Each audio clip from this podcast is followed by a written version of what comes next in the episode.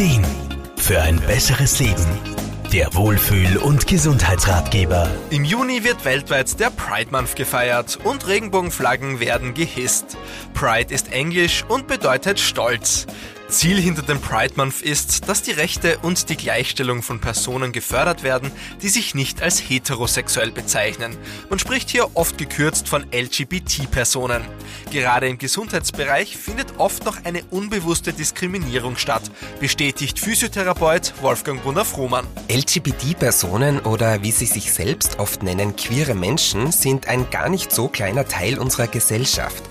Ganz klar also auch im Gesundheitssektor. Und da habe ich oft das Gefühl, dass wir zu oft von einer klassischen heteronormen Situation ausgehen. Und genau das kann vor allem für Patienten und Patientinnen unangenehm sein. Wie selbstverständlich werden so beim Patientengespräch Männer zum Beispiel immer nach ihrer Frau und umgekehrt Frauen nach ihrem Mann gefragt.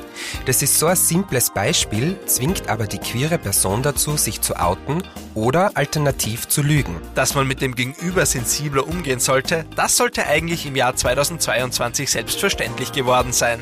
Der Grazer Physiotherapeut Wolfgang Brunner-Frumann kann dem aber nicht immer zustimmen. Unsere Gesellschaft ist bei Weitem leider nicht so offen und verständnisvoll, wie sie es oft vorgibt zu sein.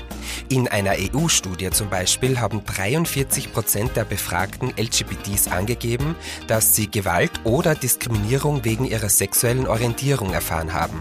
Und wir haben noch immer Länder, da gibt es sogar noch Strafen bis hin zur Todesstrafe. Das heißt, wir müssen uns offen für andere Lebensweisen interessieren, damit wir sie verstehen können. Und mal ehrlich, jeder kennt jemanden, der genervt ist von der Umstellung und der Aufklärung. Und genau diese Menschen sind es, warum es heute leider immer noch notwendig ist, darüber zu sprechen. Ja, es ist halt am Anfang aufwendig darauf zu achten und auf andere Rücksicht zu nehmen. Aber mal ehrlich, man kann schon statt nach der Ehefrau zu fragen, auch fragen, ob der Patient in einer Partnerschaft lebt. Dann sieht man eh, was man für eine Antwort bekommt. Das gilt natürlich nicht nur für diese eine Frage und auch nicht nur für den Gesundheitsbereich, sondern generell überall.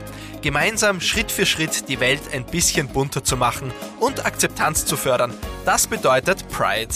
Markus Kropatsch, Serviceredaktion. Der Wohlfühl- und Gesundheitsratgeber. Jede Woche neu.